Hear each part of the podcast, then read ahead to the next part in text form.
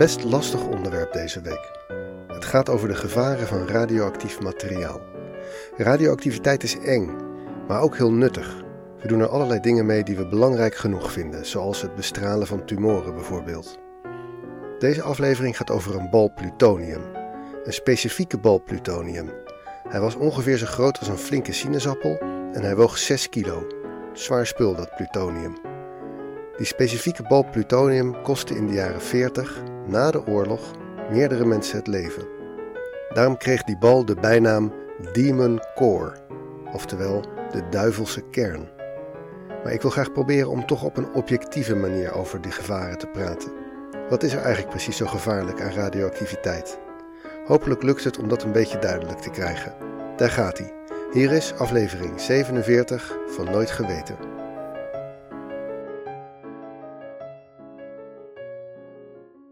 Atomen zijn de Lego-steentjes van de chemie.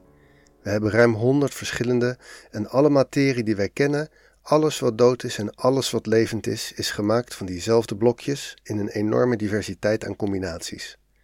Sommige steentjes passen goed op elkaar, sommige minder. Je kan ze uit elkaar halen en op andere manieren weer in elkaar zetten. En dat noemen wij chemie of scheikunde. Lego-steentjes zijn praktisch onverwoestbaar. Als je erop gaat staan, doet je voet pijn, maar het Lego-steentje blijft ongeschonden. Tenzij je echt extreme dingen doet. Zo kunnen ze bijvoorbeeld smelten bij hoge temperatuur. Zo is het ook bij atomen. De meeste blijven onveranderd en onverwoestbaar bij normale omstandigheden. Je moet echt heel extreme dingen doen om bijvoorbeeld een zuurstofatoom kapot te maken of te veranderen. Behalve. Behalve een categorie atomen die niet zo lekker in elkaar zitten. Ze zijn wat instabiel. Als je er de juiste klap op geeft, dan breekt er een stukje af en verandert het atoom in een ander atoom. Zo kan je een kalium-40 atoom met de juiste klap in calcium-40 veranderen. De kleine stukjes materie die daar afvliegen noemen we radioactieve straling. Dat klinkt gek, maar op die kleine schaal is er niet echt verschil tussen stukjes materie en elektromagnetische straling. In die straling zit behoorlijk veel energie. Ook zonder dat je er klappen op geeft, vliegen die stukjes er soms af. Door toeval, door iets wat binnen in de kern gebeurt. Bij sommige atomen gebeurt dat de hele tijd, dus die stralen vrij vaak stukjes uit. En bij andere gaat het langzaam. Dat wordt radioactief verval genoemd. Die verandering van kalium-40 naar calcium-40 bijvoorbeeld gaat zo langzaam dat na een miljard jaar nog steeds maar de helft op is. Dat verval zorgt dus dat dit soort materialen de hele tijd warmte genereren. De Mars-rovers, die karretjes die nu op Mars rondrijden, hebben bijvoorbeeld allemaal een blokje plutonium aan boord. Dat straalt een beetje warmte uit en zorgt dat de elektronica op temperatuur blijft. Een blokje kalium genereert dus ook warmte, maar omdat het zo extreem langzaam gaat, heb je er als warmtebron helemaal niets aan. De halfwaardetijd van de plutonium in een Mars rover is ongeveer 90 jaar. Nou, is die straling nou gevaarlijk? Het antwoord is: dat hangt erg van de hoeveelheid af. Bijna alles in onze wereld is wel een klein beetje radioactief. Bananen bijvoorbeeld bevatten kalium, ook kalium-40, dus die zijn een beetje radioactief. Maar dat is zo weinig, daar loop je geen enkel risico mee. Hoe gevaarlijk straling is, hangt af van de intensiteit van de straling en van hoe lang je eraan blootgesteld wordt. Dat spectrum is heel groot, dus het varieert van volkomen onschuldig tot onmiddellijk dodelijk. Waaruit bestaat het gevaar eigenlijk? Uiteindelijk is deze straling gewoon net zulke straling als de radiogolven in de lucht en het licht dat je ziet. Van licht weten we wel dat sommige soorten niet zo goed voor je zijn. Bijvoorbeeld het UV. Daarvan kan je huid verbranden. UV-licht is straling waarvan de frequentie net hoog genoeg is om ioniserende straling te zijn. Radioactieve straling is ook ioniserend. Niet zo heel anders dan UV-licht. Ioniserend betekent dat als die straling op een molecuul valt, bijvoorbeeld een eiwit in je lichaam, dat er dan een elektron van het eiwit af kan worden geslagen. En van moleculen een elektron afhalen, dat heeft grote gevolgen. Het kan ineens bepaalde chemische reacties doen die het eerst niet kon, of het valt uit elkaar, of het verandert helemaal van vorm. Bij eiwitten zoals enzymen en hormonen betekent het meestal dat ze het niet meer doen. En ons lichaam kan er best tegen als er her en der wat eiwitmoleculen kapot gaan, of dat misschien wel een hele cel afsterft. Maar als het op grote schaal gebeurt, overal in je lichaam tegelijk, dat is echt niet goed. Het heet stralingsziekte. Als het systeem van celdeling in voldoende cellen beschadigd raakt, ben je ten dode opgeschreven. Het kan nog een paar dagen duren, maar er is niets aan te doen. Op langere termijn kan straling ook gevaarlijk zijn. Als er stukjes van je DNA beschadigen, dan gaat die cel meestal dood. Maar je kan ook schade krijgen waardoor zo'n cel juist op hol slaat. Dan krijg je kankers. De acute stralingsziekte is vooral gevaarlijk als je een heleboel straling ineens in je lichaam krijgt. Het risico op kanker is juist een lange termijn effect. Allebei angstaanjagend, maar ook allebei relatief. Dit soort straling is niet in het algemeen kankerverwekkend, maar wel als je er veel van binnen krijgt. Van een banaan eten krijg je niets. Om erover te kunnen praten moet je er eigenlijk een getal aan kunnen hangen.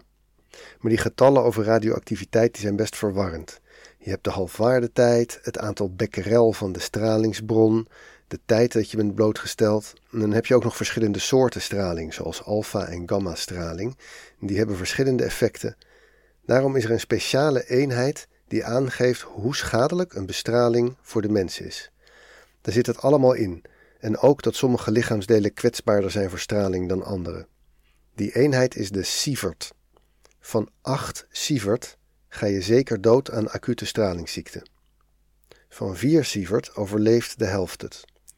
Lange termijn effecten zijn moeilijker, maar we weten zeker dat 0,1 sievert per jaar, 0,1 sievert per jaar, een verhoogde kans op kanker geeft.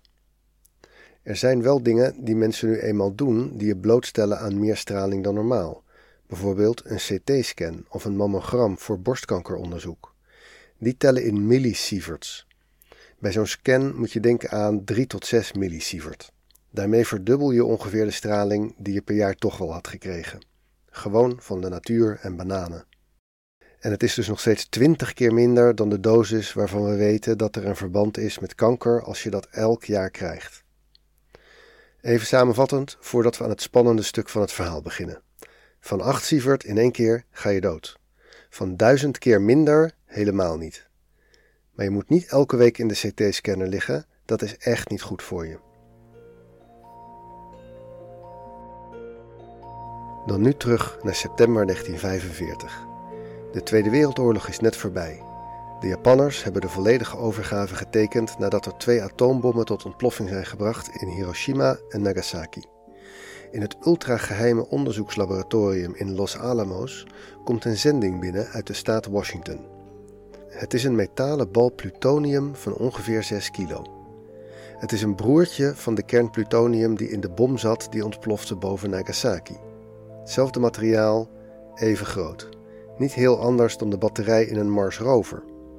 De derde kern is niet nodig geweest in de oorlog, dus komt het extreem zeldzame materiaal nu terug naar het laboratorium voor verder onderzoek. De experts in Los Alamos gaan vrij relaxed om met de bal. Voor een deel is dat omdat er in de tijd sowieso wat makkelijker over veiligheid werd gedacht, voor een deel omdat deze mensen echt verstand hadden van radioactief materiaal en wisten dat een paar kilo plutonium op zich niet gevaarlijk is. Misschien niet iets om je hele leven in je bed te hebben liggen, maar een paar dagen kan geen kwaad. Hoe kan dat nou? Hoe kan datzelfde brok plutonium een massamoord op een Japanse miljoenenstad zijn, maar ook iets waar je best een dagje naast kunt zitten?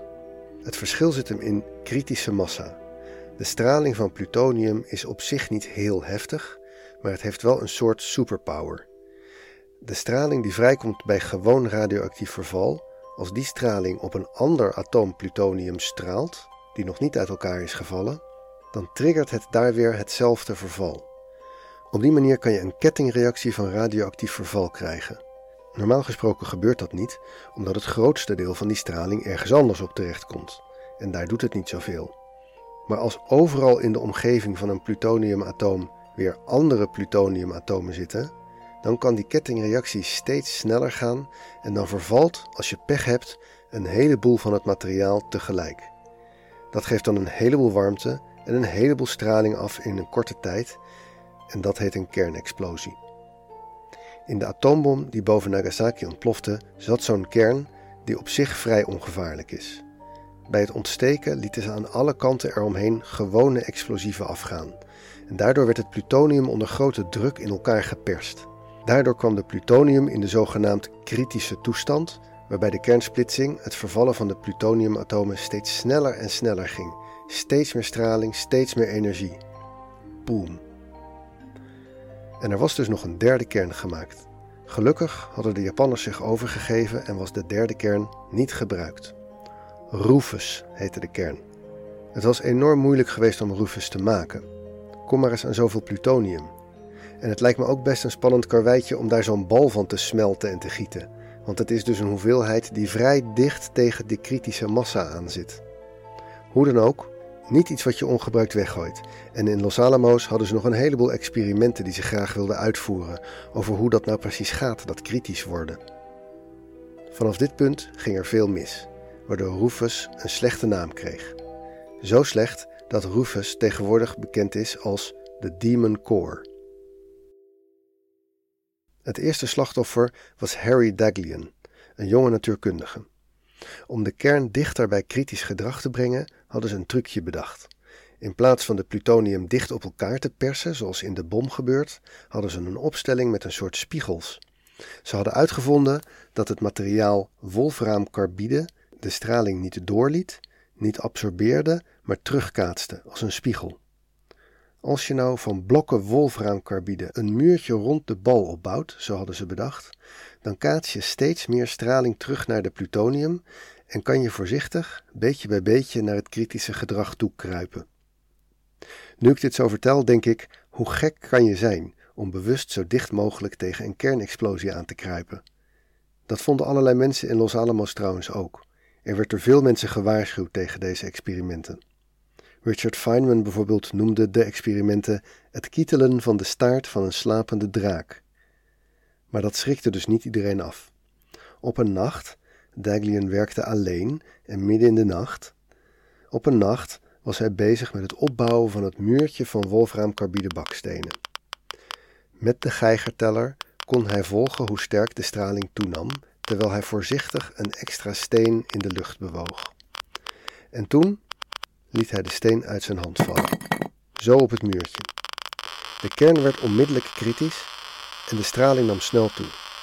Daglian zei achteraf dat hij een blauwe lichtflits zag en een golf van warmte voelde. In een reflex sloeg Daglian met zijn hand de steen van het muurtje af. Daarmee redde hij waarschijnlijk heel veel levens, maar voor hemzelf was het te laat. Hij kreeg ongeveer vijf sievert door zich heen. Dan hangt het erom of je het overleeft. Harry Daglian had geen geluk.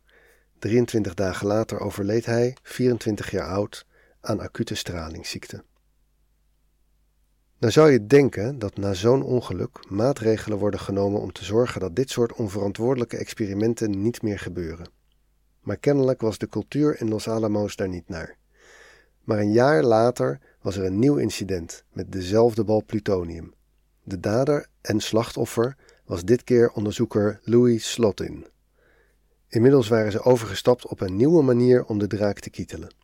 Een nog betere spiegel voor straling was gevonden, beryllium. En daarvan hadden ze twee halve bollen gemaakt. De onderste helft lag als een soort schaal waar de plutoniumkern in kon liggen, en de bovenste helft kon je er dan verder of minder ver overheen laten zakken. Als de twee halve bollen helemaal sloten, dan bleef alle straling binnen in de bol en werd de plutonium kritisch maar door een kier open te laten kon de straling naar buiten. Deze slotin was een beetje een macho en hij vond de opstelling waarmee je de bol voorzichtig kon laten zakken maar gedoe. Als hij er experimenten mee deed, gebruikte hij liever gewoon een schroevendraaier. Die zette hij dan tussen de beide halve bollen en door dan voorzichtig de schroevendraaier te draaien van dwars naar vlak, kon hij best heel precies de breedte van de spleet bepalen. Totdat, je raadt het al, op een kwade dag de schroevendraaier uit zijn hand glipte. De beide helften vielen op elkaar en de kern werd onmiddellijk kritisch. Ook Slotin reageerde snel. Hij sloeg de bovenste helft eraf. Maar ook hij was veel te laat. Weer was er de blauwe flits. Slotin kreeg 21 sievert binnen en was meteen ten dode opgeschreven. Hij overleed negen dagen later.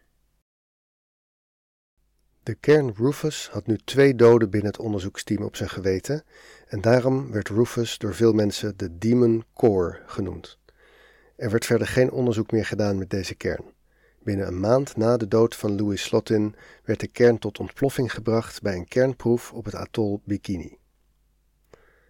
Wat vind ik hier nou van? In de eerste plaats vind ik het super kinderachtig om de schuld van dit soort ongelukken aan een bal zwaar metaal te geven. Die bal deed gewoon wat zo'n bal doet.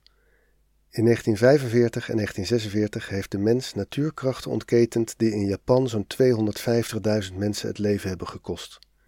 Ongeveer de helft daarvan onmiddellijk bij de explosies. In dat licht zijn de twee jonge levens die werden geclaimd door de derde bal verwaarloosbaar. Er zijn daarna nog maar twee andere mensen overleden aan acute stralingsziekte, waarvan één in Tsjernobyl. Je moet namelijk echt heel gekke dingen doen om zoveel radioactieve straling door je lijf te krijgen. Zoals dus een beetje uit de losse pols de draak onder zijn staart kietelen. Maar los daarvan vind ik deze incidenten wel getuigen van een ongelooflijke hoeveelheid hoogmoed en machismo. Juist deze mensen hadden moeten weten dat radioactieve straling niet iets is om paniekerig over te doen, maar dat het gaat om de hoeveelheid.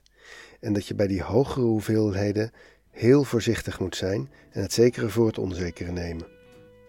Maar goed, misschien is dat een houding die werkt in vredestijd.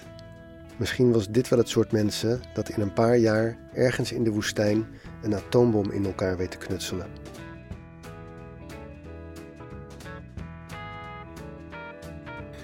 Dit was aflevering 47 van Nooit Geweten. De oplossing van de fotopuzzel was de pagina Demon Core op de Engelse Wikipedia. Ik hoorde van de Demon Core van Patrick van Renen. Bedankt voor de tip, Patrick. Nooit Geweten wordt gemaakt door mijzelf, Teun Duinstee, en is een hommage aan Wikipedia. Alle informatie die je hebt gehoord komt daar vandaan en soms van bronnen waarnaar Wikipedia linkt. Je vindt meer details over dit onderwerp via de links in de show notes. En ook vind je in de show notes een Wikipedia fotopuzzel waarmee je kan uitpuzzelen waar de volgende aflevering over gaat. Veel dank aan alle schrijvers die hebben bijgedragen aan de artikelen, aan de makers van de muziek en natuurlijk aan jou voor het luisteren. Ken je iemand die dit een leuk verhaal zou vinden? Stuur het dan door. Er zijn zeker meer mensen die deze verhalen zouden waarderen.